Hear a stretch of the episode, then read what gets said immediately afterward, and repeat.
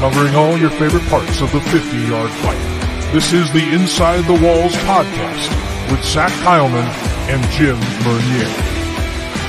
Welcome everybody into the latest edition of the Inside the Walls podcast. It's been a minute, but Zach Common back in here in studio with the hosting duties as always.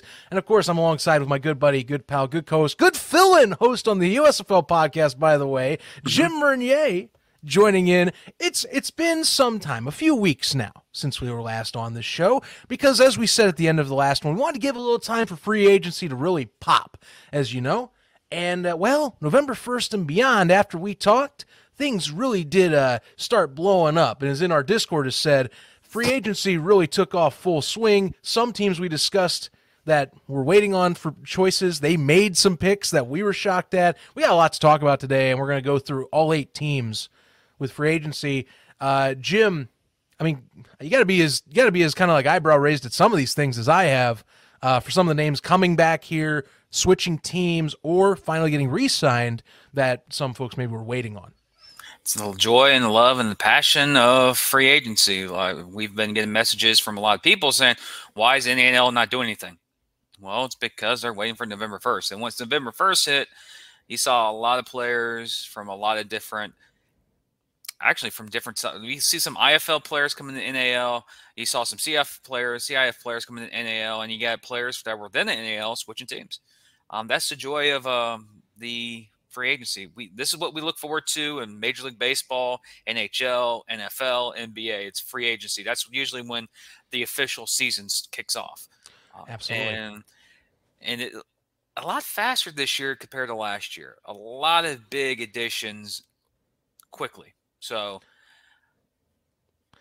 let the fury begin. Honestly, yeah. I mean, might as well let the free agency fury begin, as that is kind of our title of the episode here. You know, again, we it was it was kind of you know free agency technically had started back when we had our last show on the 28th when we dropped that. Mm-hmm. Um, but as we said, November 1st was really the big okay. You're going to see folks that have been waiting to see other opportunities and start negotiating with other teams actively. You couldn't actively do that before that date. You know, you could talk with your team from last year. You couldn't really do that until November 1st. And we've seen plenty of that happen. So today is pretty much the discussion on a bunch of that. And I mean, I'll tell you, I think it's a lot faster this year simply because it, I think the schedule getting out helps with that too. One thing players like, and this is with any football league, that I, the more I've talked with players, I think the more you've talked too. They like certainty. They like knowing what they're getting into. Um, and, and sure, schedules. I mean, yeah. Look, you got a league going on. People can say, "All right, yeah, I know what's going, what might be happening." But look, you drop that schedule. Players go, "Okay, so if I get this opportunity, if I go with this avenue, I know that I need to be getting myself ready for this date, and that I'll have myself prepared and ready to go, and that these teams they can actively go to these players and go, "All right." cool. We don't got to worry about any other league stuff in this in way. Now we can talk to you about the football, what we need mm-hmm. from you, what our coaches and our staff need from you, what you got to do leading up to spring. So I think that's part of it. And I think also when you now you have two extra teams, uh, one of them needing a fully new roster, mm-hmm. um, that also adds to negotiations. So more craziness happens, more movements happen too. There's more at play this year. I think there's a lot of stuff that makes it seem faster than last off season, at least. A little bit, yeah. Uh, especially for teams like uh, the Mustangs, they're mm-hmm. rebuilding mm-hmm. their whole roster. Uh, not rebuilding, they're building their roster, and yeah, brand new. And a lot of fans out there were wondering when the what's how fast is going to take, when are when's Fayetteville going to add players, so on and so forth, and I think two, three days after the first, they were signing 10 players almost a day. Um, but yeah, it's you look a lot of people out there are wondering about Fayetteville. Mm-hmm. Don't worry about them now. They guess they got some players. We'll talk about them later. Um, if you're seeing technical difficulties on both screens, um, I I could that's not us. That's not me. Uh, I got full bars. I guarantee Zach has full bars. Mm-hmm. Uh, so the screen f- freezes, at maybe just StreamYard, so deal with technical difficulties. We had the same issue with uh, the ref, by the way. Um, it was it was crazy. But anyways, it, it happens. But I mean, we'll, we'll be good. Uh, yeah, audio wise, you, audio wise, you should perfect. be fine. Yeah, it's perfect. yeah. So audio wise, uh, you should be fine. So if I freeze in a different angle, um, you can screenshot it and meme me. I don't care. um, but but over but overall, I I have to admit that I was a little worried about Fayetteville about how they're going to sign players, but once November first hit, that my wasn't the worriness of the team went away very fast. So yeah, I I'm gonna be honest. That one, I think it was just because you know some teams already started re-signing people. They're ones that they couldn't really do anything anyway. You know, I think mm-hmm. that's kind of what you know clicked after the fact is like, oh yeah, duh, they're brand new. They didn't have anyone that they could even ask in the first place. So they have to wait, they have to straight up wait if they want anyone mm-hmm. from last year's rosters. There's no uh, there's no expansion drafts or anything. This is this is arena football, people. You're you're getting free agents. You know, there, there's no there's no there's no drafting going on here. So, yeah, um, I you know after the fact show, it's like, oh yeah, duh. They they got to wait around. And I mean, they, have gotten their signings. They got they got quite a list of talent they're going to be going in with already that's on roster at least yeah. so they can train with and cut down later on as the spring goes on. I can't wait to talk about them. But for the beginning here, as we get in, again, we're going to talk all eight teams, um, and we've decided the order of this is going to go as follows. We're going to go basically 2022 standings up and down, followed by newest to oldest, oldest to newest expansion team announcements. So to kick things off in that case, if you are following along, the Albany Empire will be our first discussion point here as of this talk. So, the Empire, let's get into it, shall we? Uh, you're talking, they, they were pretty hot out of the gate with signings last time we were on the show. Yep. Um, on, needless to say, uh, some new signings have come back in and some that are big names that people were waiting to see. Hey, are they going to return? Uh, one of them being, well, uh, you know, Mr. Uh, big man on campus himself, Sam Castronova, did finally re-sign, and he is back. Um, he was at least still is in the draft pool for the supplemental draft for the XFL, but he is on contract with the with the NAL and is currently, as of now, and I mm-hmm. I expect right now to be their quarterback starting this spring, at least come April seventh. Yeah, uh, that's a big get for Albany, uh, but that's just not the only get. Um, mm-hmm. Not at all. But and Sam Castronova proved that he was the best quarterback last year in the league. Um, Coach Menas really got them mo- moving um, beyond the week four like slumber when they were just playing bad football. Honestly, uh, Castronova took the team under his wings and he basically uh, willed them to a championship.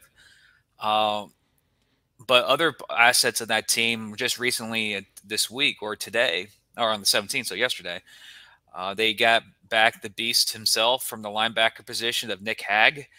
Uh, Brandon Cisse is returning. Yep. Uh, yes, you got Cornelius Lewis. Uh, he's a veteran in this game. He's back. Uh, you keep looking down the list for Albany, who they have coming back. You got Marquel Wade, Trayvon Shorts, uh, the GOAT, Darius Prince is returning, Isaiah Hardy, uh, and you have other you know other guys who've had experience in the NAL or uh, uh, or arena sport um, coming in. Like uh, I think it's Brian Joseph Pierce. He has mm-hmm. experience from Albany from I think their first year in the NAL. Um, but he's back. You can look at Albany's staff. I, I, know a lot of people online will start bragging or talk about what's Albany doing they basically were bringing back their whole entire roster. Not a lot of players have you know, jumped ship and gone somewhere else. When you get Trayvon Shorts, uh, Marquel Wade, Darius Prince, Brandon Cisse, uh, no, excuse me, um, Sam Castronova back, and they still they're still going to sign about three or four more people mm-hmm. that we know who like names, especially like Nick Hag.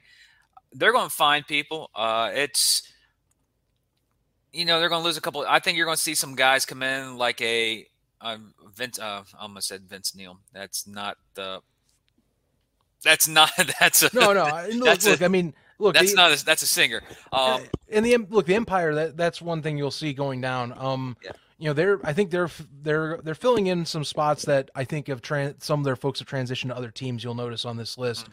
Um, when we go down, like you're talking, uh, for example, Jimmy Goodlow. Uh, we'll sure. talk about later on. He he's moved on. Um, and I know you know various others will be, but I mean they've still brought a lot of their talent back to the main core. To the main, I mean, yeah, the main core is there for sure. And there's a few others. This is what I want to say. There's a few people that you know, at least from our last show that they've come in, I'm like, I, I dig some of these signings. For example, Isaiah Hardy. Mm-hmm. Um, we didn't really talk about much on the last one, but after researching up, you know, he was with the Sharks two straight years.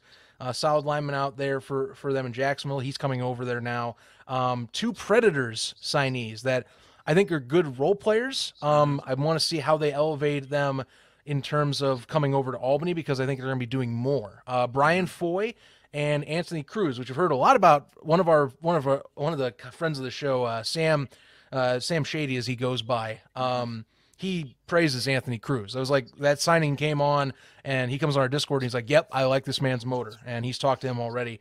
Um, so I'm looking forward to seeing him come on out. I think he'll be a force, and quite frankly, uh, you know, for Sam Castronova, he's already got, of course, having Marquel Wade come back is great. Obviously, Darius Prince, mm-hmm. but having some role players like a Foy or a Cruz who are right now at least listed as you know these receiver linebacker receiver DB combos. You're going to need those guys that are solid Iron Men players like that to help shore up your at least not only your main roster but also the ones that are shifting in on your lines later on in the games.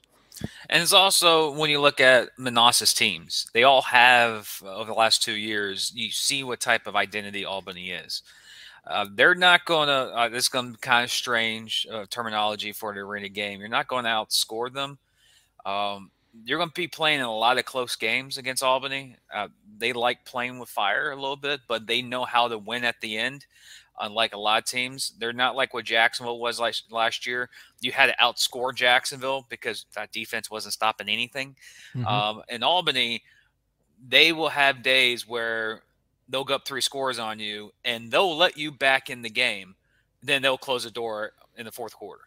Um, that you got that mentality in Albany. They know how to win close games and having your core guys back, uh, Brandon Cisse, uh, Darius Prince, and Sam Castronova they are going they're going you're going to have games coming up this season, ladies and gentlemen, that you're going to look at and go, man, they're going to get beat. Man, they're playing bad. We fell into the trap last year, me mm-hmm. and Zach. We fell into the trap in week four. Um, and then they found out how to win the games and basically use us as a uh, hyping them for the championship. Still, that that that that audio clip of me being at the championship and hearing your voice on the PA speakers will live in infamy in my brain forever. That's awesome. Forever will be implanted there. Um, but also you, you look at a lot of the new guys that are coming in Albany. Yes, in the, in the arena game, you go, man, I don't know who this guy is. Who's this guy going to be? And eventually, they they'll become a not really household name. They'll become a very uh, well known name in the in, in our league. Mm-hmm. And this guy I want to mention, uh, Kobe Campbell. Uh, he's a linebacker from Duke. Uh, he has the same motor as Nick Hag, a lot a little longer than Nick Hag, but I think they're going to have a, a, they're building. If you look, you were talking about the role players. They're going to have guys come in that have that same mentality that Menas likes, that are going to fit in substitution roles uh, as the game as the games and as the season progresses. And you're going to see a team that we're going, we're again, we're going to have that week four, week five. Well, they don't look like a good team. Nope, mm-hmm. don't buy into it. They're going to be a solid team because of the core they have. But you're going to have guys that come in like a like a Campbell, uh, like a Myers, like a Hardy, like a Cruz, like a uh, uh, Joseph Pierce. Um, they're going to come in as starters or as backups, but don't buy into the slumber that is week three to week five. We bit the bait and they went after it. Um, but of course, you have a main your main core back, and when you have your number one receiver back, and you have your number one quarterback back, and you have your number one running back back, your defensive tackle back, your number one linebacker back. Yeah, um, they're basically bringing back 90% of their roster. And right now, I know how we do championship brackets and, you know, power rankings. They have the best roster right now because we know who they are. They've really? done it twice. I, I think they definitely make a case. There, there's a few of these so far with signings. Of course. Although one or two of them, I think, needs a quarterback uh, for sure. Um, but so far, so good for the role players. Yeah. Right now, in terms of Albany, I definitely put them as one of the heights just because they keep bringing back a lot of solid guy, a lot of guys that from last year that were stars, mm-hmm. and they have role players that are filling in those gaps. Um, one player I'm watching for just because I think you know they did this with Marquel Wade. They picked up they picked up a little speed speedster shifty guy, mm-hmm. and they used him to his full advantage as a compliment to Darius Prince. Um, Dequan Patton, he is he, he's and this is just based on West Catamount University's website. He's five foot six, one eighty. Um, that's a little speedy guy that you can kind of shade tackles or he can duck under those. Um, I'm curious as to see what uh what they what Ward and Co- or Ware and Company use out there with him. Um, because I mean, hey, when you got someone that size size with a 50 yard football field, you best hope you get a get a chance to hit him. Otherwise, uh, guys like this, I think, thrive in this environment. So maybe they maybe depending on how his motor is, he gets out there. Maybe someone to watch out for. And also, there uh, another question is is like when we looked at Albany last year, this roster, their quarterback room was solid. You had Mike mm-hmm. Faithful, Castronova. Then it switched to Faithful, and not excuse me, uh, Castronova to uh, Warren Smith. Yes, they're still they're it's still early. You know very well they're going to find another backup. So there's going to be opportunities to see maybe a younger guy from a smaller school come in. Uh, not maybe like how Sam Castronova was. Uh, he came in in Albany, and everyone, including us, thought he was a decent backup from Carolina, who struggled in Carolina and turned out to be probably one of the best players in the league or the best player in the league at season end. Um, the question I have for Albany right now is: I could see by how the rosters do. I could see um, how Menas is building his team. You can see each player he's signing fits the mold as a starter or the player that's ahead of the individual. So you're going to see more of that around Albany, but I still I have a feeling Albany is still going to pull off some big signings towards the end after we see the dust settle from the XFL and the USFL. A lot of the players who uh, are getting passed up because there's still a couple good free agents out there that have arena experience that have not been picked up by either of those leagues. So look for Albany because of their how they're back to back champions. Mm-hmm. Uh, they can that that can lure some players into the city of Albany and the organization because of their history.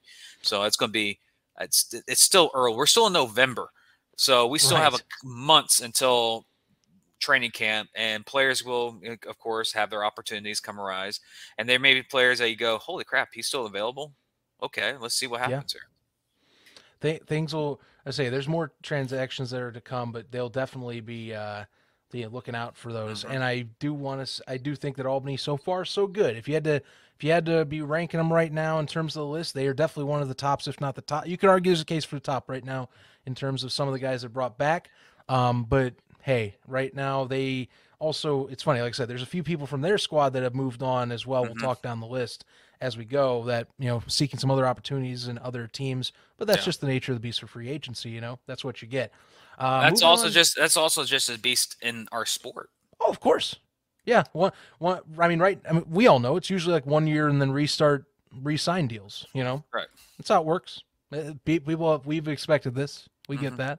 That's in the, the belly of the beast. If you get if you get a lot of your guys back though, like say like Albany here, that's that's always a win in my opinion. You know, core for the team. Mm-hmm. So they got to feel pretty happy right now. I imagine Coach Menas and Coach Ware have to be ecstatic, ecstatic that they have got a lot of their key, especially offensive guys, returning right now.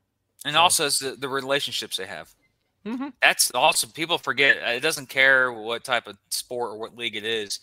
Players go who where they feel comfortable at too. So yeah, the USFL, XFL may look nice, but Albany may be a great area right now. And what Menas has done, and what we've heard about Menas, players, you know, are attracted to that atmosphere and that attitude and that type of organization. So that also has a big deal in free agency too, especially yes, in the arena game that plays a, a major deal. Absolutely, absolutely, it definitely does. Um, and so moving on here, we're going to, like I said, down the list. So Albany Empire, as we've said, so far, pretty, pretty dang good. You, you can't complain. If you're an Empire fan, you gotta be feeling pretty good with what you picked, or who you've gotten picked up back so far. Uh, the Carolina Cobras are looking to at least try and get back to the NAL championship. Um, there's been a there's been at least one or two eyebrow raisers for for them as well. In particular, uh, their former championship QB has re-entered the building. Uh, welcome back, Charles McCollum, mm-hmm. to the Greensboro Coliseum. Uh, he will most likely be your starting quarterback for the Cobras. Uh, he's had a bit of a career journey recently in other in other leagues, also injury journey, unfortunately. Uh, yeah. two of his past seasons he had lower leg injuries, so that's something to watch out for. But if he's healthy, if he's on his A game, uh, watch out. He there's a reason he there's a reason teams from all these other leagues look to pick him up. He's been to the IFL and the CIF as well in recent years. After he was with the NAL, winning them a championship in 2018, and then also was with them in that 2019 season. Um, he has a deadly cannon when he is fully capable of enacting uh, pass enacting passes and staying protected behind that front three. Uh, he is honestly uh, in 18 and 19. He was the quarterback in the NAL. Uh, mm-hmm. Carolina was thriving when he was there, and they were a very unbeatable team until they met their match in 2019. You you look at their roster right now, and then you look at Fuller. You could tell Fuller brought back a familiar face and uh, McCollum. Um, brought back Zach Brown, a familiar yep. face. Brought back Derek Ziegler, a familiar face. Brought back Ronnie Hall, a familiar face. Yeah, familiar face. Lance Evans brought him back, and a, a guy who actually started to rise last year towards the end of the year for the Carolina Cobras was Adam Smith, and they signed mm-hmm. him back very early. You look at I, again, we know Coach Fuller from his Jacksonville days, uh, how he uh, put put the team uh, fourth, and how his style was. The problem that hit, problem that hit him in Jacksonville is the the quarterback situation. Mm-hmm. Now in Orlando, uh, now in Carolina, he has the quarterback. So he has a guy's experience, has been there, has done that, has won championships, and, and as a Carolina Cobra. And he has support staff already that's been there and done that with Ziegler and Zach Brown and uh, Ronnie Hall. I look at their uh, look at their uh, the roster or their signing so far, and I look at how they're going after the the lineman is the question. You don't know who what type of linemen they have, but the guy that I love that they picked, and this guy is going to be. I'm, I'm I don't want to, you know, make everyone think he's a nobody. Dante Owens, mm, um, yeah. from Rutgers. Keep an eye on that kid. I've seen some highlight films on Twitter. I've seen him on YouTube uh, from when he played at Rutgers. That he's going to be, I guarantee you, the what well, I quarterbacks like to call that safe play. You know he's going to be there. Uh, he has sure hands. He has good speed, and from what I've seen, he has good route running. I, I, I just for him, I think he's going to be a nailer. Remember last year, I said watch out for Naquan Murray from Jacksonville, and he turned out to be a star you, in Jacksonville. You definitely did. And I'm very good at scouting uh, receivers. You have your boy from uh, Albany. I like Dante Owens out in Carolina. He just when he signed him, like I like looking at these highlights of these players, but there's something about his attitude, how he played. He played in the Big Ten at Rutgers, and you know, Rutgers the get right game in the Big Ten. I'm not bashing the university, but it's just you see on the schedule they're usually the get right game. But he was always there when the ball was getting there. He was catch. He has good route running skills. I think he's going to be deadly and lethal in Carolina, and that's what you need, especially McCollum with his mobility to uh, get out of the pocket and be mobile. Uh, he will keep plays alive. And Rodney, like Lance Evans, Owens, and of course they're going to sign other receivers. I think they got a receiver from Clemson. I forgot. I don't have him up there. I just know he got from. I think his name is like Kyrene or Kyron. Um, he played. He didn't really play a lot in Clemson. Um, if if I'm right, I should pull it up. But I know he did play from wide receiver. Wide receiver. I think it's Preston, Kyrie Preston. I think that's his name. Um, Mm-hmm. The only reason why I know him is because he was playing mop up duty against Florida State and he uh, leveled somebody on special teams. And I'm just, I was there at the game and saw him like, ooh, that's the only reason why I remember him. Uh, is Kyrie, Pre- I think it's Kyrie Preston uh, from Clemson. So, but my guy, ladies and gentlemen, is Dante Owens. I go watch his film and you'll be like, yeah, he's going to be a beast. And especially in the arena game, especially there's a certain receiver that's not in Carolina anymore that was electric for them. Two receivers, that is. One's is with the Showboats now. Is that technically uh, yeah? he was he was originally signed for the Bandits. He's going to be a Memphis Showboat now in the USFL. Okay, so that's, that's DJ Myers, by the way. Yeah. Uh, which, by the way, the My again the Myers fan family's got to be ecstatic that both brothers are playing on the same team. One's a quarterback, Guy Myers. So. Mm-hmm uh, if Guy starts, that would be one hell of a story. Myers Myers. those guys. Myers to like, Myers. That sounds like a law firm. sounds like a law firm. Yeah. Sounds like a high school Mhm. high school dream made made back in the professional scene Yeah. here. So, you know, And there's Uh, also uh, also get listen back to Carolina. Another guy to keep an eye on. He did play, I think, a cup of coffee with his Jacksonville Sharks. Uh, Micah Robinson. Uh, he's a fullback defensive line from Syracuse. mhm. Uh, I've I've seen him before in live action too, and as a Syracuse player. So it's going to be. They have a sneaky, low key good roster. The only reason that I'm still questioning them right now is they're off their line, and that's how it is with every team. yeah, If you don't know them like we do, like oh yeah, I know he plays for Carolina. Oh, he plays for Albany. If they're not a, in, a NAL homegrown name, it's going to be a couple weeks till you find out. But I love the quarterback. They have a very very low key stud in the receiver, a Owens, and of course you got a guarantee Lance Evans. So unfortunately, James Summers is not there. So that's a they're you could say it's a rebuild almost for Carolina. Um, but they got a good core that has returned, especially with the addition of Charles McCollum. This one's a kind of a. I, find there's just kind of a retool because I mean, like I said, you get you got a few pillars from last te- last year's roster, but Yeah. like I said, some have moved on to other leagues, whether it's in the indoor space or in the outdoor space, like we just talked about with in the case of DJ. You know, so that's understandable. I, I mean, I think that you know they are.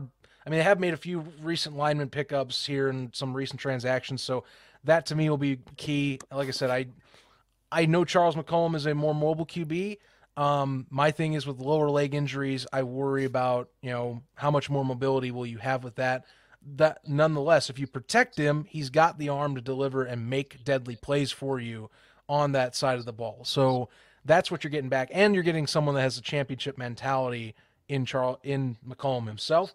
Uh, my player I want to bring up is Walter Thomas. I'm glad that they picked him up. You know, talk about solidifying the defensive line. You know, he was rock solid last year for the Cobras.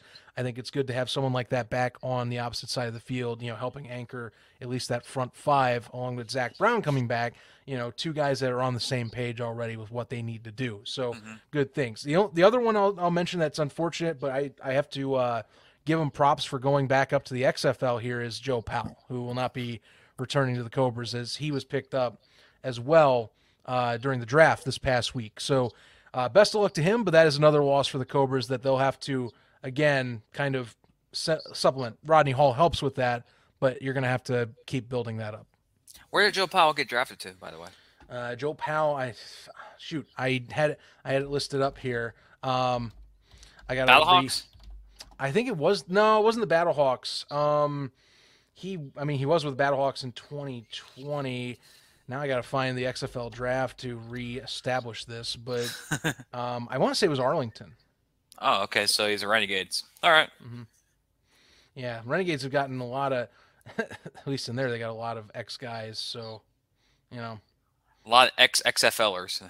ex XFLers as they yeah. as they call it. Yeah, exactly. So yeah, gotta give props to Joel or Joe getting another opportunity with the league again. That was where he was before he came back came to the NAL for the last few years. So Mhm. props on to him.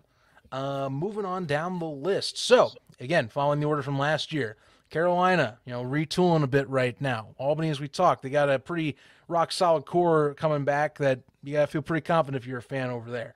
Meanwhile, then number three on this list was the Columbus Lions, who we've talked. You know, there's a lot going on in Columbus these days. Um, new ownership, new head coach. Um, plenty of talent is coming in and out of the door right now.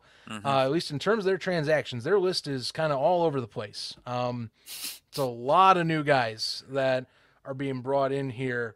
Um, and we talked about a few of them that were brought back, you know, that they'd already previously had brought back, like the Desmond Reeses, you know, of that of the world here. But a lot of new folks. Um, one of those new guys, though, I'll admit, you know, if you talk about steady core pieces, offensive, defensive, Jimmy Goodlow, like we mentioned, uh, he is in Columbus this year, so that was a that's a rock solid pickup that McKinney's going to be having. Um, something I noticed on the transaction wire is Tommy Neely was let go. Yeah, it's interesting. Um, I don't know why, um, but we can always look into it. Yeah, so far they've been the one that the team that's been really cycling through. They've actually signed a lot and released a lot. in the span of this past month. It, that's something that because we don't know, we know the ownership group Correct. in Columbus, the coaching staff is still, we don't know how he's going to approach his team. Uh, we look at the roster. If you, ladies and gentlemen, if you look at the roster of especially transactions, they'll sign five guys, and the next day when their transaction, they release the same five guys.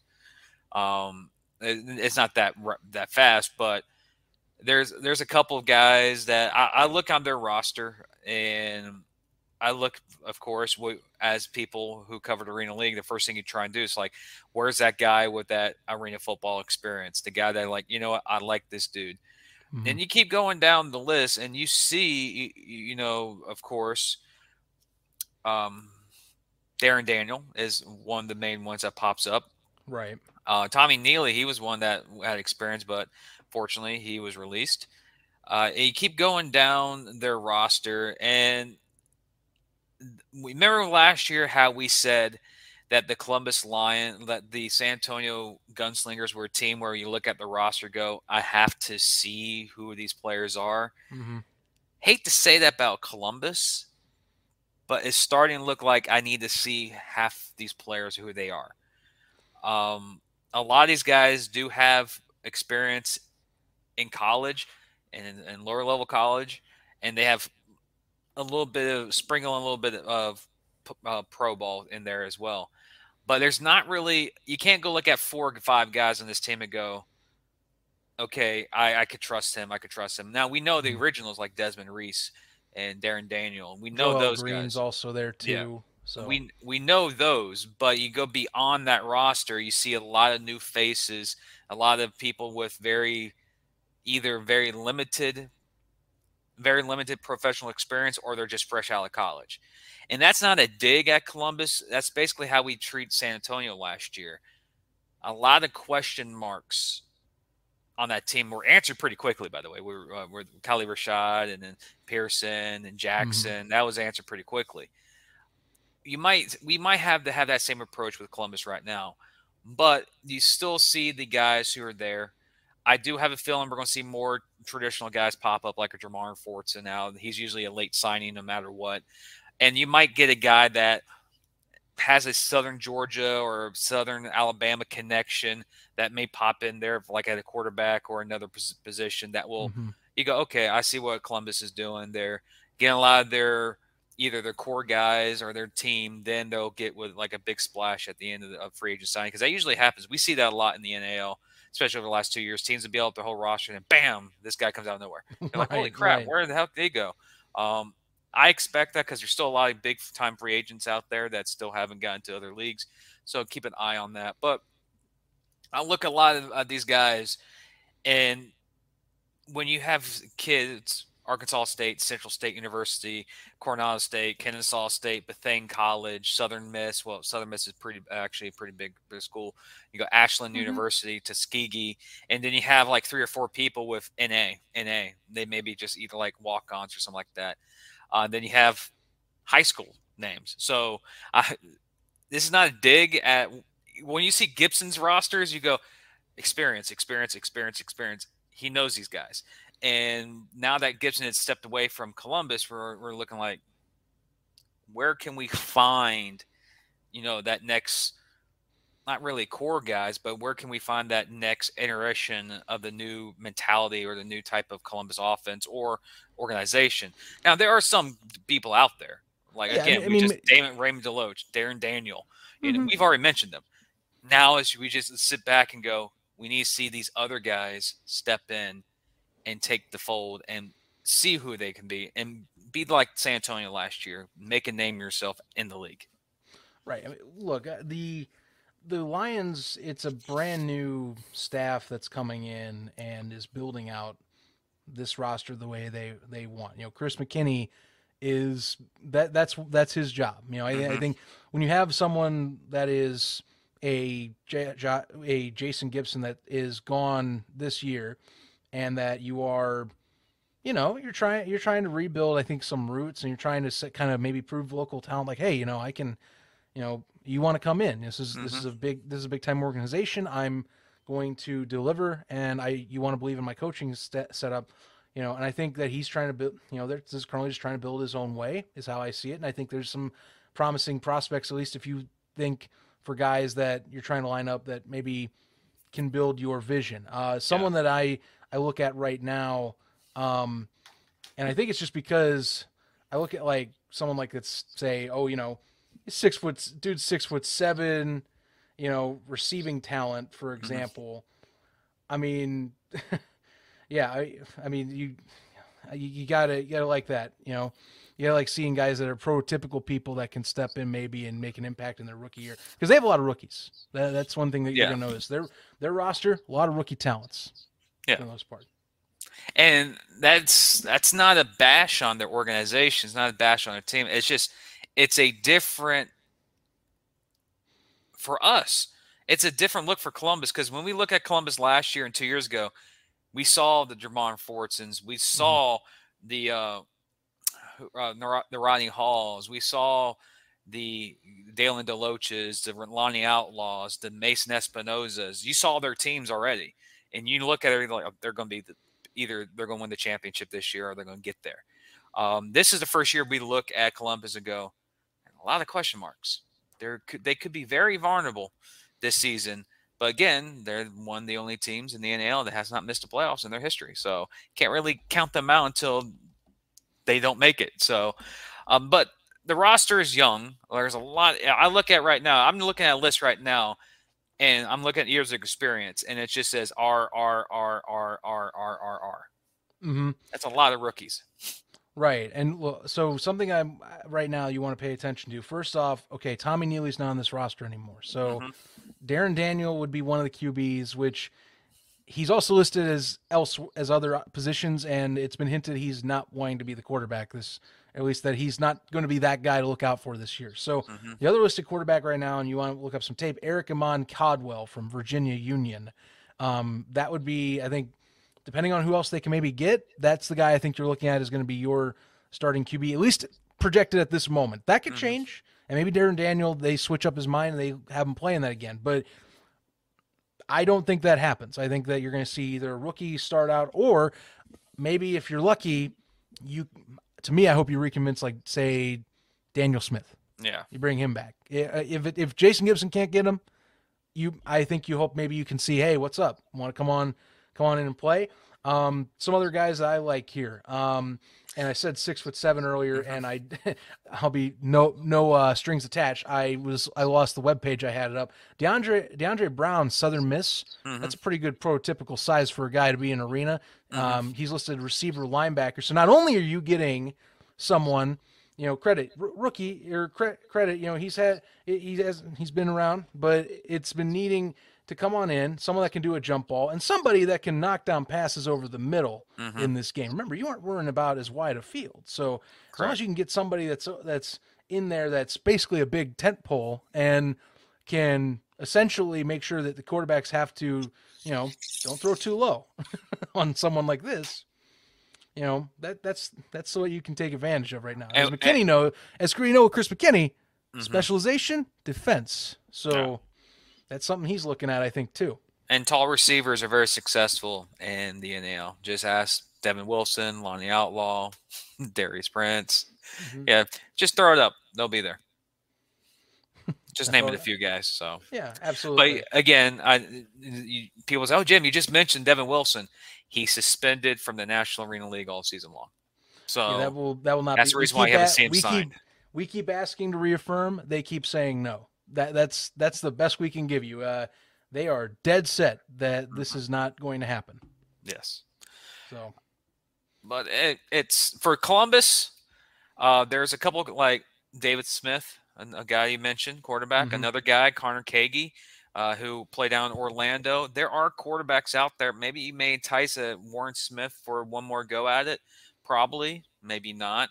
Uh, Malik Henry is still out there as a quarterback. That's uh, that's played in the NAL. Um, there's a, Mike Faithful is another one. Um, imagine Mike Faithful in Columbus, a low stress environment, uh, not like how Jacksonville, where it's, it's win first mentality. Mm-hmm. Um, so there's still some quality NAL quarterbacks that have NAL experience still out there to get. So and also watch the drafts for these other outdoor leagues. Again, I don't. I think you're going to look for guys that are going to be looking for extra leagues to keep their film and talent going. mhm. So watch these XFL and you know USFL draft pools that are coming up. Some of these folks can trickle in, especially the XFL ones, by the way, because they're earlier. Mhm. Some of these dudes can trickle back and say, "Okay, I didn't get this shot. Here's arena football waiting for me. I can I can still throw and show off my skill set." So you want to keep your eye out. Otherwise, like I said, um, I'll keep on and we'll keep on doing some research here with, of course, uh, you know, of course, recent signings. But yeah, I mean, that's gonna. There's still plenty, I think. That Yeah, you can keep an eye out with the Lions.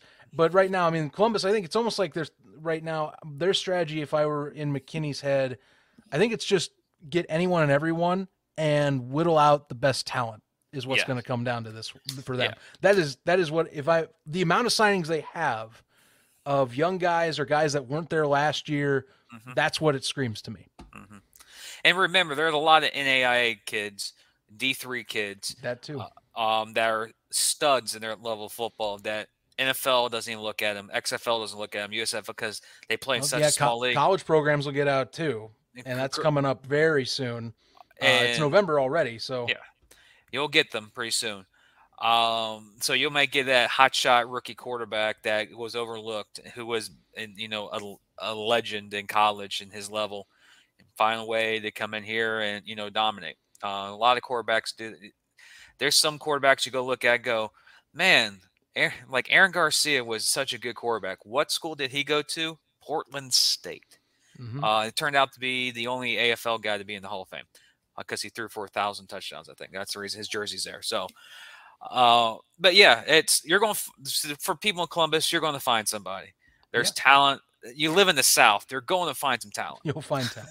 Yeah, you're You'll going to find find, somebody. Yeah, So Columbus, as we've said, a little bit, a little bit to do, but I Mhm. think they're going to be going through a lot more rigorous process to getting this sorted out. Come, come the rest of this offseason and moving forward. Moving down the list, Jacksonville, the last of the playoff teams from last year.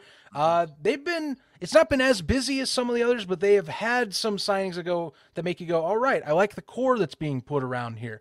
Uh, quarterback still is a discussion piece, you know, in Mhm. terms of you know starter. Yes, they have Graham Kelly, but um, as Jim would definitely say, they are still definitely looking for another option if they can. Hopefully, a big swing to land at QB position because I mean some of the other teams are landing those big Mhm. swings right now, so they're going to be needing to do that soon. And again, watch those other drafts, those other you know talent areas. Trust me, they'll find someone here that'll back up or will be with Graham Kelly soon enough. Uh, but a few signings you should be watching out for that, you'll, that if you're a Sharks fan, you're going, yes, I like this.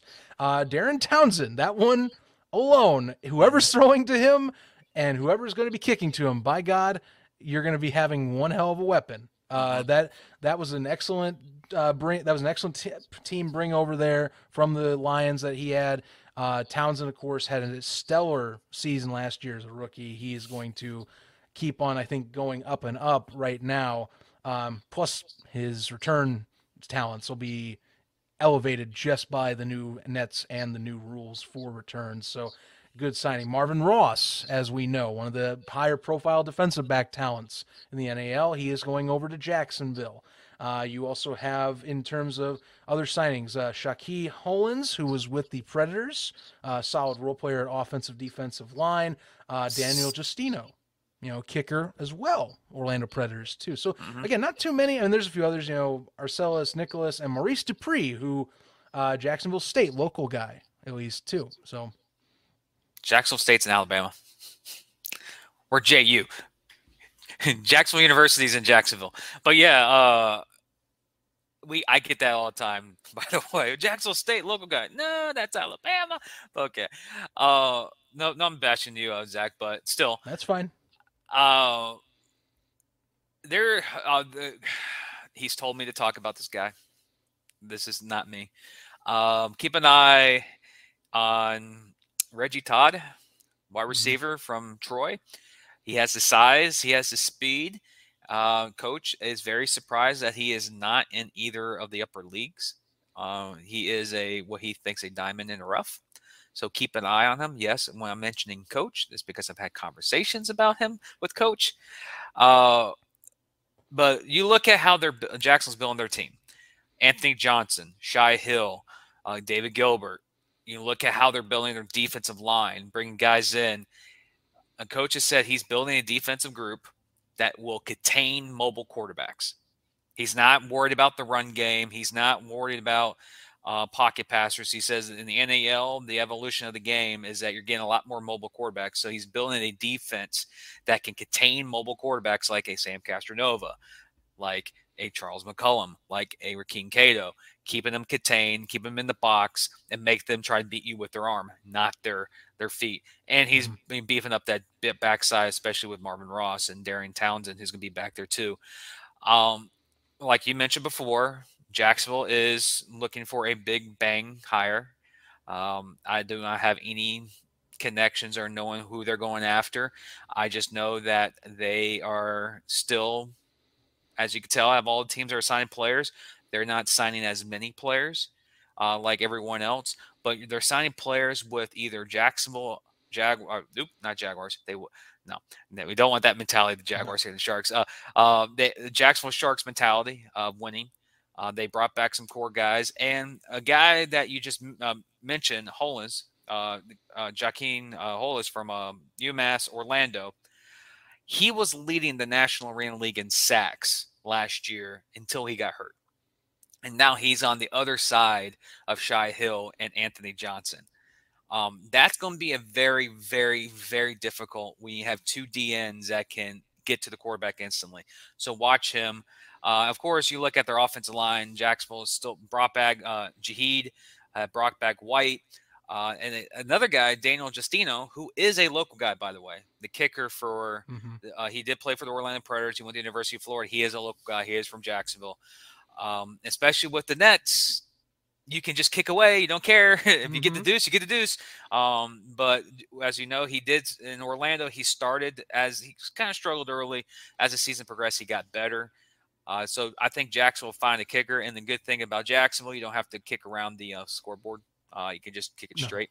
Uh, but overall, Jacksonville is signing players to basically they're getting the players that they know are going to come to Jacksonville. They played here, have either played with Coach Gibson or have played a history here in Jacksonville. You look at how they're signing players; they're not just throwing money at players to just come sign, sign here. Gibson's being strategic in how he signs players.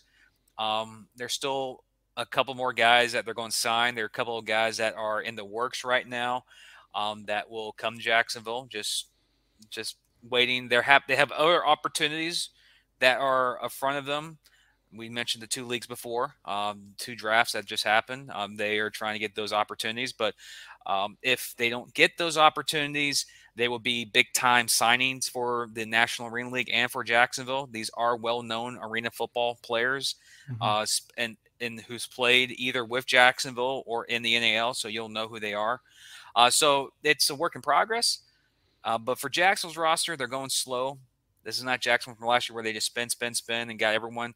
Uh, they're doing what you expect Jacksonville's doing. They're skinning the players that they know they can get, and they're going to go after players uh, when it's available to make splashes, just how Jacksonville has done in their past. So, so far, as a Sharks fan, I like the roster. I like how he's building the defense to contain mobile quarterbacks because that's the evolution of the game. Mm-hmm. Uh, there's a couple guys that may have to show out who they are. Um, but again, Reggie Todd from Troy, that's another receiver that you guys need to start thinking, recognizing who he is. Uh, Gibson loves him. Uh, I've watched filmed on him, and if he's he, let's just say if you guys love Lonnie Outlaw, you're to love Reggie Todd. I think I think that's a great way to tie in our next team, the, one of our next teams to talk about here. Um, coming up, I know that I'm going to go out of order, but I, I feel like that fits because you mentioned Lonnie, Lonnie yeah, Outlaw, Lonnie. so why not? I mean, uh, San Antonio. Sorry, we'll give you we'll, we'll give you one second. We but, got something special for you, San Antonio. Just yeah, I mean, look, look, they got. I mean, they got plenty to talk about. Seriously, oh, yeah, yeah. We'll, we'll hold the suspense. So. Mm-hmm. We'll go. We'll go here. Next up, of course, though, we'll go with the Orlando Predators mm-hmm. over there, um, who have been also quite busy since we last talked. Actually, uh, around Halloween weekend, uh, signings kind of went off the rail for them, so they brought a lot of guys back. Uh, Freddie Booth Lloyd, Daquan Murray coming back there. Uh, you got Caleb Walls, Brandon Fuentes, hopefully healthy this year. to get to play a whole season. Clarence Williams, who has not been talked about enough. Again, Yeah. dude was on fire second half of the year. Um, bringing him back, along with Out- Lonnie Outlaw, by the way, and Larry Beavers, all three of their core receivers and DB combos have signed back, or linebacking combo, depending on who you're talking, of course, with Law- Outlaw. But I digress. You know, those three already your core is built back up. They brought Delvin Randall back as well. Uh, Kawan Alfred, he'll be back too. Um, a lot of key pieces are getting put back into place for the Predators that were solid guys. The big question, as we have been talking about, and it was a thing that happened last year, um, is can these guys, at least some of these guys, for example, like the Outlaws of the world, and also I think, you know, just in terms of health, can they play better and can they stay healthy on the defensive front? Because they got burned quite often, I think, as the year went on, just due to a few of those compounding issues. And then who's their quarterback? That still is what is being decided. Um, hopefully, the thing is, you hope it's an experienced guy like a Rakeem Cato uh, that can, I think, play a little more consistently and less hot and cold than Cato was his year there with the Predators because their core receivers are really good. I Yes. love their receiving core. Um, and I love having Quan Alfred back there as your fullback. You just got to have a guy that can deliver the ball consistently and accurately. And the Preds could be, even if they have a defensive woes like last season, which I don't think they will. Fuentes is healthy, by the way. They have a potentially lethal roster. Just get the right field general. That's again very unique about our game.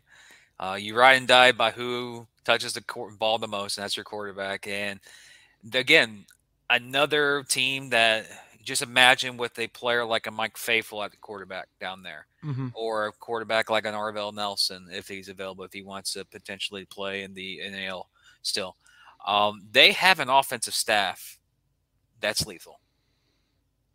Yeah. They get the guy a good quarterback. Uh, last year's Wolves will be erased quickly. Uh, they out of all the teams, like I mentioned when I said, or, um, Albany has a very good roster, could be ranked the number one roster right now. Orlando has put together a solid staff again. Um, it's almost day and it's not like day and night. It's literally just turn the page in the same team. It just a couple new additions here, but having Brandon Fuentes back healthy is a big key. Beavers again is a big key, and Clarence Williams, like you mentioned, uh, one of the most underrated receivers last year that showed out in the second half last year. Um, he showed out with a carousel of quarterbacks that was in Orlando. Right. Uh, we, we talked about Lonnie Outlaw being the number one option when he came in, and Williams supplanted him at least towards the midway point of the year. He was their guy. Um, and again, I, we stress with the quarterback, you know, they do have John Sheehan, uh, Sheehan from Roosevelt University. That they signed on recently. Um, he's a rookie, so that's also why we bring the question because there is time, but ideally, just also experience from last year what we saw when they tried to start a rookie QB, and it's a different, you know, it's it's a Herkie Walls is the, is of course the coach this year. It's not the same staff, but you know, I digress. I feel like they should still look for a more experienced arena option, especially with all that talent to throw to. You really should capitalize on those guys coming back and having that core. and I think there. I think they will. Um, There's still a lot of great talent out there. Uh, it. I look at their team, and one thing I'm, I'm very impressed. I look at their roster, and it says Brandon Fuentes is just a defensive back, so he's going to have no business playing receiver this year. Oh, without a doubt, he should be a specialist DB right out of the gate. Um, so that is that's big for them because I think he got hurt last year as a receiver, not as a DB. Yeah, he was doing receiving duties. Uh, I think I think uh, that's how I- when he got hurt. False step He- and bam. Yeah, he had done a few. He had done a few games, and uh, I said pretty much had a long, had a leg injury that knocked him out rest of the year. Um, so yeah, I'm I, I'm looking forward to having him back. And that that's a star of this league. I think, I especially the Preds fans last year, I think sorely missed. Uh, the league will be glad to have him back because I mean he was electric. Their their playoff year, their 2020 season when they went to the playoffs for the first time in their since they got back in arena. Uh, he was electric as a defender and being one of those key pieces to getting them back to the playoffs. Yeah, it's. I like their roster, especially they boot. They kept their defensive core. Freddie Boo Mhm. Floyd, jeez, really? Daquan Murray, Whew. Uh, I don't. I think all these guys who are coming back are like, you know what? last year that wasn't us. We're going to come back and we're going to you know, go after it. And my question is, does Maxwell come back? And if he does, that's basically all last year's staff returned. They're just mm-hmm. minus the quarterback. And if Devin Maxwell hasn't signed with the XFL or USFL, I know he's a teacher, and teaching is, you know, that ends like right halfway through the season. So possibly because that's what happened last year. After school ended, he did then come back in and play uh, um, linebacker slash fullback. He was a yeah. He, he I say he jumped back into his regular spot after the fact. So um, yeah, it's some key players that can pop up, but you're in Orlando. State of Florida is filled with talent. You're going to find a quarterback. Uh, you're going. There's someone that you're going to see. Go, oh, you're still available. You still want to play? Sure, put him in the building, and with that with that offensive staff, he'll fit right in.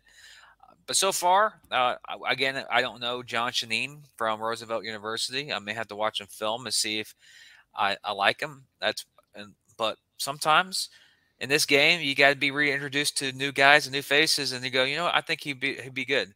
Um, but there's still a lot of good available quarterbacks in the NAL that could go down to Orlando. Um, again, I still think um, I still think Mike Faithful is going to pop his head up somewhere. Malik Henry is going to pop his head somewhere. There's still quality quarterbacks still out there. Yeah, I want Malik Henry's one. I think that's one I'm watching. You know where he went, especially his the end of the season he had with the Cobras. Mm-hmm. Um, I thought that he took a lot of good strides in his arena game.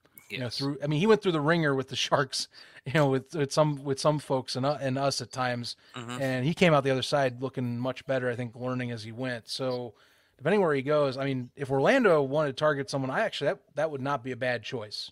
Oh, won't. Uh, won't. Big-bodied receivers to throw to, experienced ones now, um, and they brought back Daquan Murray being, you know, one of the solid key mm-hmm. components to that front line. Which remember, you can now have specialist linemen. I wouldn't be shocked if he is one of those candidates that they might consider as a O line specialist for this season. I, so, that, that actually that actually will fit, honestly. Mm-hmm. It's like you should be a coach. hey, you know, maybe maybe someday when I get tired of podcasting, how about that? true, true, yeah. Someday. Someday. Well, as, as, we said though, the Preds, a lot of core guys coming back. You got to be feeling pretty happy. Mm-hmm. Um, and I'll, I'll, give you one guy, Richie Anderson from Penn State. If we're talking more receiving talent and guys like you want to, you know, you're talking about rotating in and out in terms of uh, getting those lines, getting guys rested. Mm-hmm. Um, you know, Big Ten product. I'd say it's somebody that you want to be watching out for in my eyes. So, not too bad of a pickup. And uh, otherwise, like Malik Jones, they'll add another one, O line, D line uh, signee that they brought in too. They, I like the roster. They're just a mm-hmm. quarterback mm-hmm. away of being a legit threat in the NAL right now, and they'll yeah. find their quarterback. So, oh, they'll get their QB. Like you just mentioned, like I, I actually now kind of want Malik Henry to go over there. I, I, I if he's available, Herkie, if you're hearing us, that might be your guy. I'm just saying. Uh, might, might, want, might want to talk to Rez and ask him a few questions about him la- last year, and then pull the trigger if he wants to come over. Yeah. Why not? All right, San Antonio fans, we know you've been waiting for this. It's your time. We we delayed you one, but mm-hmm. trust me, we'll make this worth your while. You guys have been picking up an insane amount of talent. Um, they are my if I don't if I'm not picking Albany right now, they are currently my favorite as the top dogs in the NAL for some of these off-season signings. Um, a lot of folks, they actually got a lot of Albany players that have come over there. Uh, funny enough, one of those reasons, I mean, uh, Jeremy Richardson's actually over there, so that kind of that mm-hmm. connection might be helping a little bit, bit uh, if you think about it. But uh, you you have the you have the soundbite. You're you're ready for this. Um, you're a big dog with a false idol to stop you. As, as you can tell. Yes. um, Jonathan Bain. Remember when last last podcast, ladies and gentlemen, we've been asking people, it's like, well, who's the next quarterback going to be signed? And Zach made a comment on the podcast, like, we know one guy. I've had conversations with them. We're not going to make an announcement. Mm-hmm. That is Jonathan Bain. Uh, Bain is returning back to the state of Texas, where he's from. Um, I don't want to sound like a douchery to the San Antonio organization, but you brought everyone back and you Yep. upgraded your quarterback. Even, th- even Robert Kent did very good last year, but Bain was he was the best quarterback all year for the team for the for the league until he got hurt. And when he got hurt, he had those couple of weeks that he was out, and then when he got back into the swing of things in the championship game, he was a little off. Jonathan Bain with the additions of Kylie Rashad and Philip Barnett, you're looking at a wide receiving core that is going to get the rock from Bain. The ball's going to be on the money. You're not going to be out your break, and the ball's going to be right there. Mhm. Bain is a quarterback like again when he played in Jacksonville, when he played up in um, up in the Frisco, I think it was. So he played in the other league, Mhm. and in Carolina, he is a quarterback that is going to put you in positions to win the games, and he's also a quarterback that can torch their his opponents. He is one. He's that type of guy. It's not because he's been on our show three times and he's a loyal listener and a fan of our show. Uh, it's because he is literally one of the better arena football quarterbacks, and he's always a top name. If you're looking for a QB in the league, no matter what league you're in, Jonathan Bain's up in the top half of that that market. Yeah. Uh, San Antonio got them a stud, and you look at the guys who they brought.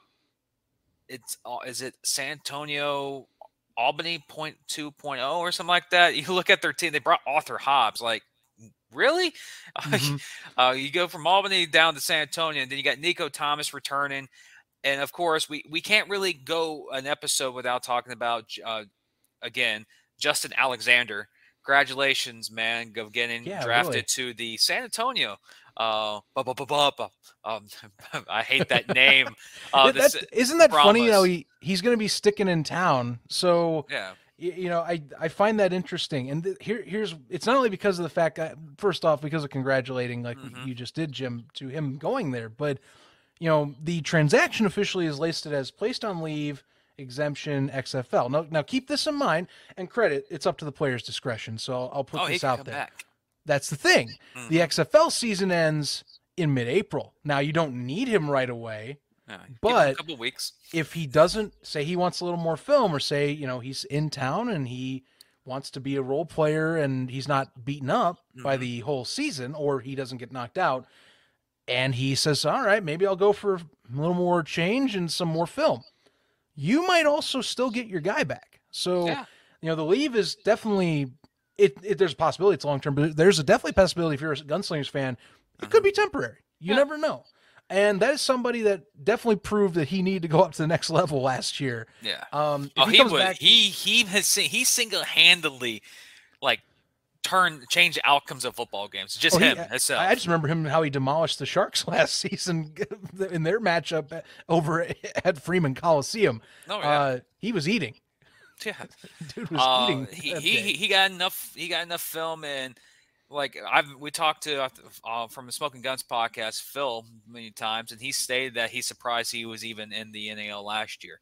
Uh, because of the size and the ability. He's surprised he wasn't in the USFL. So he's in the XFL. Appreciate. Thank you, XFL, for getting someone from the Arena League. Thank Yeah. you.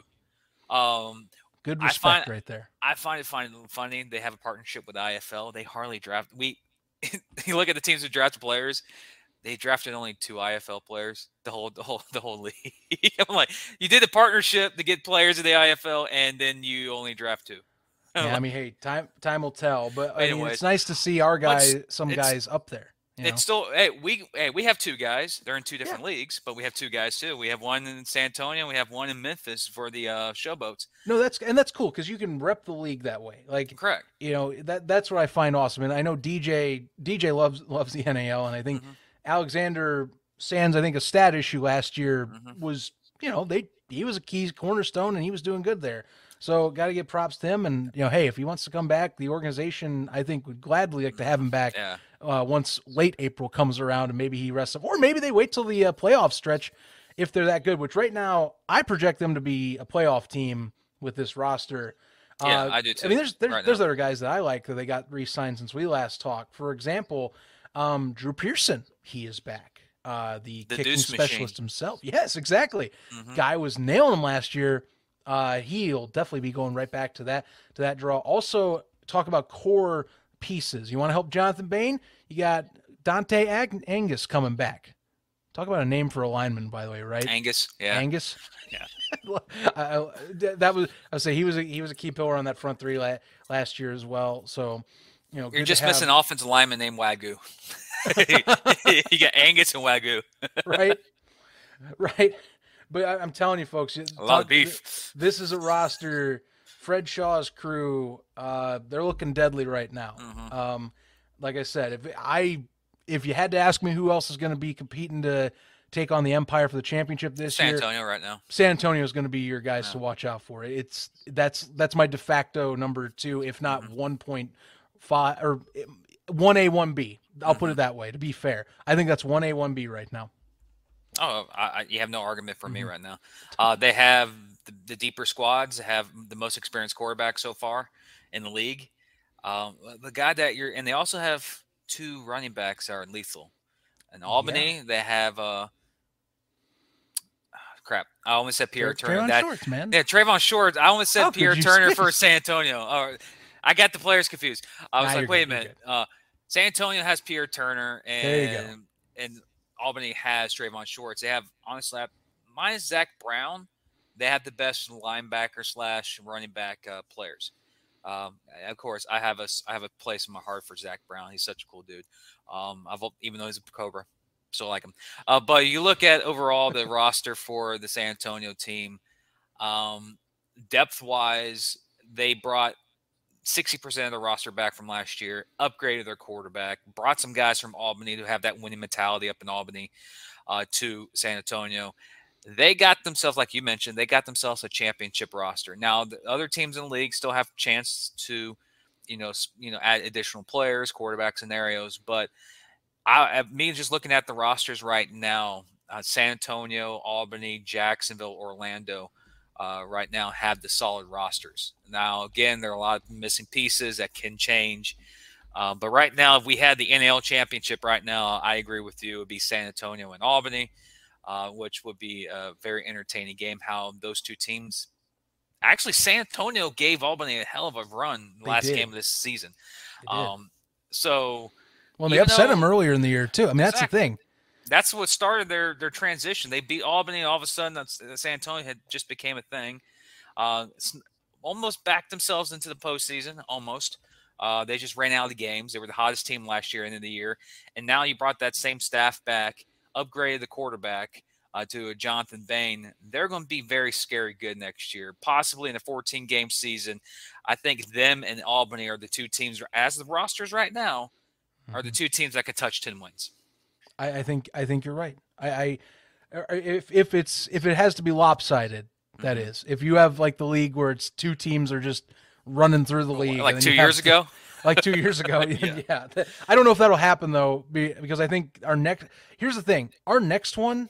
I think it was funny. We had the most questions about going into free agency, um, and I think they've surprised. You know, I, I know that we we have uh we have folks from Fayetteville that are in our ear going, "Hey, trust me, you're gonna like some of the things that are coming up." And the Mustangs, November first to now, um, they look a lot better uh, than I think some of us were wondering that they would be uh, going into the season. And I, I, I got to list off a few of the of the signings that are kind of going. All right, I, I, see what they're doing. I dig I dig this choice. So Rakeem Cato is going to be their quarterback, most likely going to be their starting quarterback. You know what he did in Orlando. Um, when he's hot, he's hot. Uh, that is that is all you got to know. Uh, mobile QB has a cannon for an arm hmm dude's a good dude is a solid if not up upwards really top talented run quarterback in this class right now of QBs getting signed on. Uh, other key pieces that I really liked in terms of like veteran talent. Um, Valego Russell getting signed on from over from Jacksonville. Donovan Raspberry, receiver linebacker there. He had a solid stint with the Orlando Predators at one point back in 2020 getting on. They also signed on the likes of of like Trey Long. They also got guys like Chris Page, who had a really g- decent career so far in the arena scene and was with the Orlando Predators, who also has been signed on too. Kendrick Ings is defecting to the other Carolina team. That is the big one to me. I, I call it defecting. He's moving basic. He's moving basically to the other side of to at least the other side of the state somewhat. So he's moving on the other side of the street.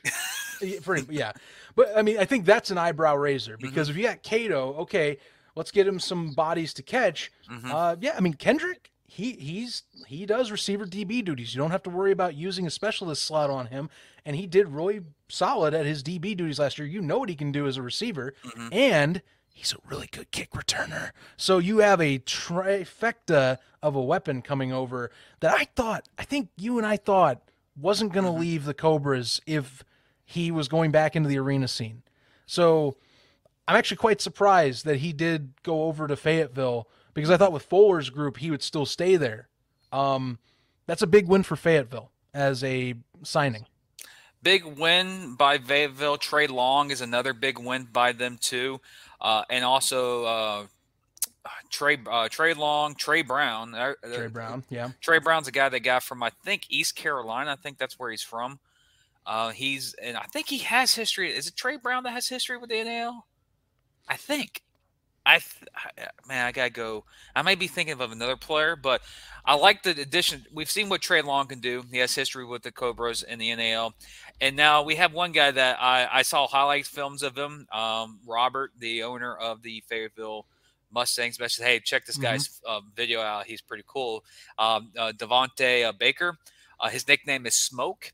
Uh, so I laughed. It's like we need to change his nickname to uh, Devonte Smoke him if you got him Baker, um, because I watched this. He's a he's that scat back type of receiver, um, speed demon. He's going to be that Naquan Murray for Fayetteville. He's going to be that Kylie Rashad for Fayetteville.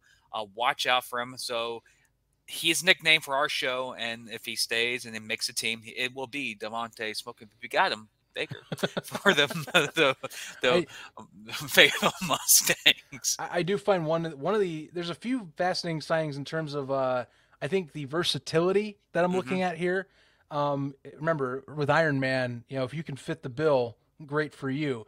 Um, for example, they've signed Cato, but on the same day they signed Tamir Zimmerman, who is listed much like uh, Darren Daniel.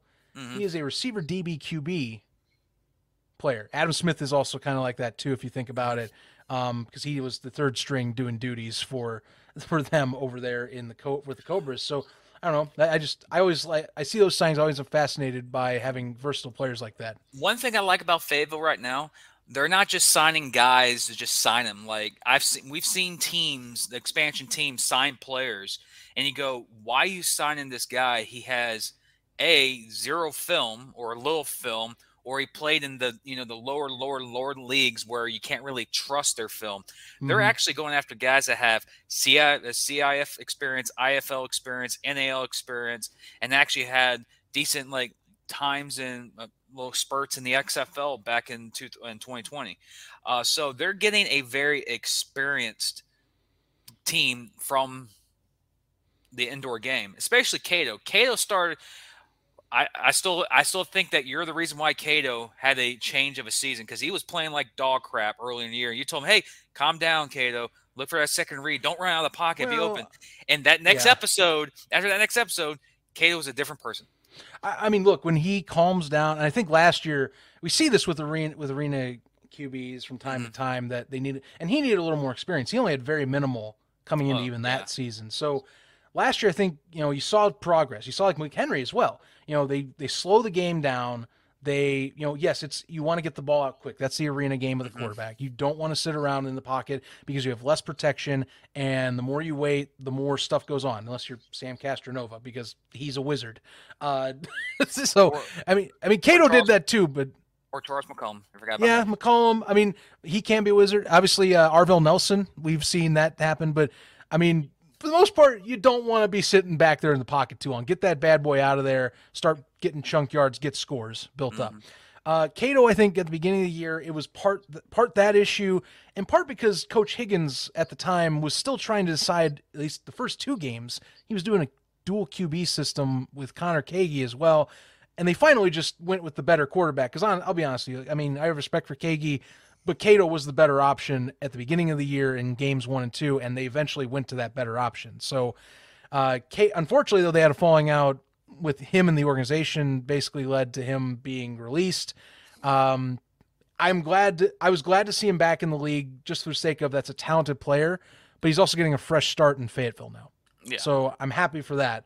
Um, I don't know everything. We don't know everything went on with Orlando there. I'm not going to speak on that, but I'm glad to see him back because that would have been that was a guy I was like I thought there was a bright future NAL wise for him, and I'm glad he's still with the league. Yeah, he he wasn't he wasn't an issue in Orlando. I think he's just very unexperienced in Orlando. Mhm. Now that he got his experience, he knows what the NAL is about. I see him going into Fayetteville. Got a nice roster, got a nice group of receivers for him. Um, I think we're going to see a much improved Fayetteville team. Um, not much. We don't know who Fayetteville's going to be, uh, but we're going to see a much improved Cato. And if Cato makes that step forward, like he from next year, from last year to this year, look for Fayetteville possibly be one of those the new that new team that is pushing a team maybe like a Jacksonville, maybe like an Orlando, maybe like a Columbus for that fourth or third spot in the playoffs. They have a roster right now that looks like it. Uh, the question is, is it do they do they mold? Do they, you know, get chemistry and see how fast they can get? Because you look at their schedule, starts off pretty hectic, a little easy in the middle, but when those hard games matchup. I think they go on like a three game stretch where they play Mhm. Jacksonville, Albany, and San Antonio back to back to back weeks.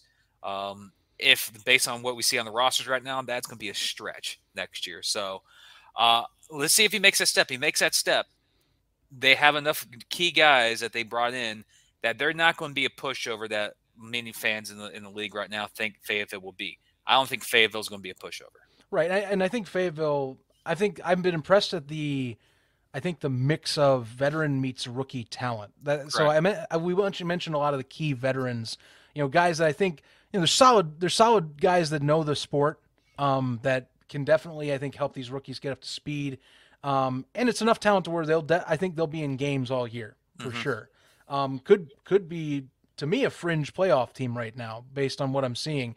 Um, but I mean, other guys I'm watching out for, like you see uh, Antonio Penn, uh, Iowa Wesleyan University, him coming into the coming back in here uh, with this team. You know, getting more vets to help with some of these rookies here that are coming in. Um, Filmerman Sylvia here, offensive defensive lineman from Marshall. Um, I'm listing that because of the connection that with you know Cato being another Marshall alum. So hey, you know, maybe a little camaraderie to align to align with as you please. We So- are we are. Marshall. Yeah, but good good stuff. I, I would say if you're a Fayetteville fan, if you're a new Fayetteville fan, you know if the Mustangs are coming to town, you should be pretty happy to if you're listening to the show saying, hey, you know what, Eh, good great start. Mhm. You know, first season, you want to you want like I said, first season with these new teams, you want to establish yourself, and you don't want to be down in. You hope to not be down in the gutter and being at the bottom of the league. You know, Mhm. if you can show some grit, if you make the playoffs, that's a great way to kick off a new organization. So Right. so far, I like what Charles Gunning and company are doing over there. Um, keep at it, guys. You're doing good. That's what I gotta say for my report. And if you're in Fayetteville and you're looking for tickets, call 910-597-9909 or, Or visit Fayetteville- FayettevilleMustangs.com. Same as at the ticker on the bottom of the screen. But yeah, uh, uh, again, uh, with the expansion franchise, as they are the newest franchise in the NAL, based because they are brand new. It's not like the our next team. Uh, you would like to see someone, uh, some of these teams, you know, get out to a hot hot start, um, especially try and get a rabid fan base or try and get a rabid fan base um, into an organization. A lot, um, it's it's strange in sports.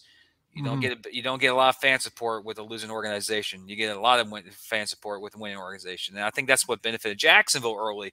It's because they came out of the gate started winning. Um, and I'd love to see that happen in Fayetteville. Get the W's and get the fans in there and have a very successful and uh, lucrative and hopefully long, lengthy organization. Absolutely, man. I can't I can't wait to see how these guys gel. You know, Char- Coach Gunnings has got some has got some rock solid veterans to build around, um, Yes. and some potential there. You got to be happy for a Fayetteville fan.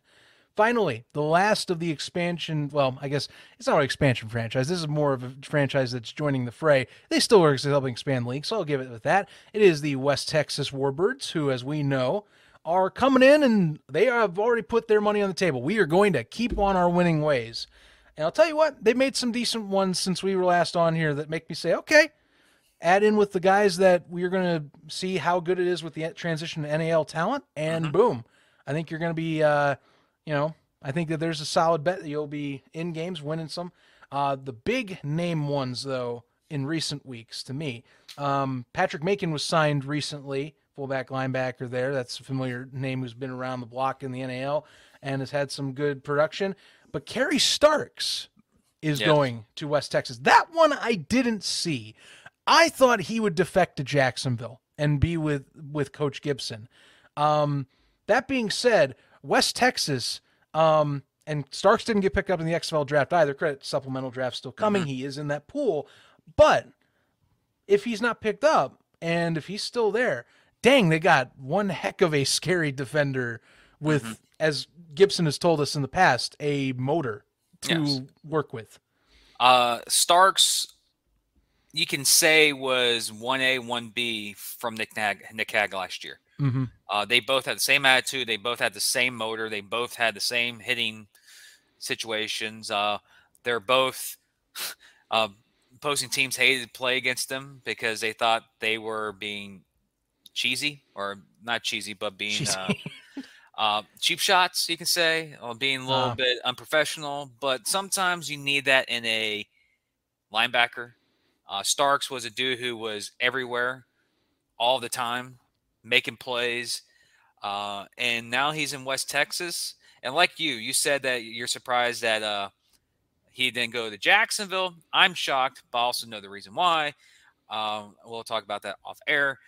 Uh, but for Warbirds, heck of a freaking pickup. Good ass pickup. Excuse my language. He's going to make plays out west. And for an organization, I don't even think West Texas even lost a game yet as an organization. No, that's the thing. They're they're putting their money where they're trying to put their money where their mouth is. They are undefeated since they've existed. So, So they are coming in to the NAL. Remember at the championship game, they uh, Commissioner Siegfried kind of stood up for them and said they're hoping to keep on their undefeated ways. So they got a reputation to hold up. shots fired, shots fired. Um, yeah, that's tradition ways upgrading leagues now. You're not going from the the Texas League to the A the what's the other one? AFAA, whatever. There's so many of them. You're Yeah, going up to the big boys. You're going you're going to the arena league of the indoor game. Um, but yeah, that that's what I like.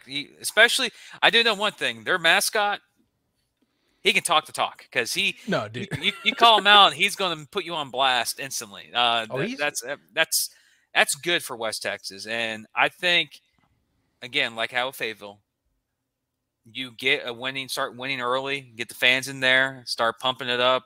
That could be a great location. Like we, San Antonio, the fans started coming out. I would love to see eight thousand in their building in Odessa. Um, and overall, there's a couple players you look at this roster. It's like me with San Antonio. I have to watch more film on them and see who they are. I do like the quarterbacks. I've seen them before. I've seen them play in other leagues, and I've seen them last year. Yeah, Ty, uh, Tylen Shaw, you know him last season with the Warbirds was mm-hmm. deadly. So good to have someone that knows the system already coming on in. Yeah, it, that's just not just beneficial for if you, they already know the system and the, and they already know the coach's style. That will help them with the transition to a big bigger league.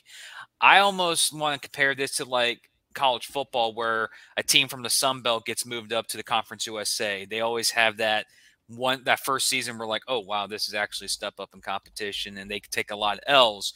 But as the season progresses, or as the, the, the, team progresses in that league, they get better each and every year. Uh, I think their winning ways is going to be silence quick, but I do think, I based on their team and based how I've seen them play, they're going to be a thorn in so many teams' is next next year. Um, it's going to be some entertaining football, and and in Texas, like in Florida, you're going to find talent. I'm just Mhm. saying, you're going to find some talent. But yeah, uh, that that Starks pick was the one that was a pretty a shocker, and and he's going to make some. He's going to make uh, West Texas a a threat, uh, especially um, when they play against teams that Starks has history against. yeah, no joke, no joke. I mean, you gotta look with with how with how this league is and how it's passing heavy so much. You gotta Mhm. have someone that is able to cause disruption like he did last season. I mean, we, we can't I can't stress enough. You know, the Lions. You know they they finished third in the NAL, but they're but you know, even before Mason Espinosa came to help kind of guide them into another chance at going to the NAL championship, defense was their calling card. And Starks, you know, he came in swinging off the basically off the streets last year as a somewhat unknown coming in mm-hmm. and made a name for himself in the NAL already. Um, of so course. you you know, I mean, teams are going to line up this year and they're going to know, okay, uh, dude is a is a versatile edge rushing high motor guy that's going to claw his way every inch to get back to your QB. Correct. that's what you need to expect going forward. So, you know, West Texas saw that they they took a swing and they got him back. That is a or they got him over there. That is someone, you know, I think that you have to applaud. I also like, by the way, Justin Lair's going over to West Texas. So I was just going to mention him. Yeah, yeah. So him. yeah, I was talk about, about consistent kicking presence. Yeah, as we can't stress enough, the league, these leagues, more and more, the NAL especially, you know, and now with the Nets, mm-hmm. you better have a damn good kicker to go for deuces because those, I mean, returns are going to be, of course, popping up more, but like the deadly returners, like the Darian Townsends, the Khalid Rashads, the Kendrick mm-hmm. of the world, they're going to burn you tenfold compared to last season. Uh, and it's that's going to help. It's going to bring scoring up, hopefully both ways, depending on how good your kicker is too. So, mm-hmm. um, having well, someone like Lair, they're they're nice winning. Signing. Their winning ways will be tested. Um, their opening game is home against the Albany Empire. Oh yeah, we we that is one that you want to talk about. And he, and here's the thing that kills me. Now, credit they're going to West Texas mm-hmm. to do this, but all but West Texas was announced in Albany back in August and was the one and did say we're going to keep up our winning ways in the building of the team that has won now back-to-back NAL championships and now now they're coming to town boy that'll be a fun one. That's I, am looking at their homes they they basically have they they're playing against they're at Carolina in week three. We don't know what type of Carolina team it is but they're home against Albany. Uh, that's going to put the test of their winning ways quickly. Uh, their first two home games are against them in Fayetteville in week six. Mm. uh, week excuse me week five. Um, but like I expect what West Texas will have. You look at their their ending their slate games the last four weeks, if they're in the playoff push and the other teams are in the playoff push, if tradition sticks with tradition in the NAL, they wrap right. up home against the Lions, home against the Gunslingers, at the Sharks, and at Albany to wrap up the season. They better be either tied with fourth place. They better not be a game back of fourth place with that four week stretch because you go on the road to wrap up the season at Jacksonville and at Albany, and you need to win two games to catch up that one game win, about one game um, being back. Mm-hmm. Well, that's a that's a stretch, but I look at their schedule. Of course, people mentioned this. Why is uh, San Antonio and Albany all playing each other three times? It's because of travel. That's yep. the reason why. Um, but overall, you look at the season.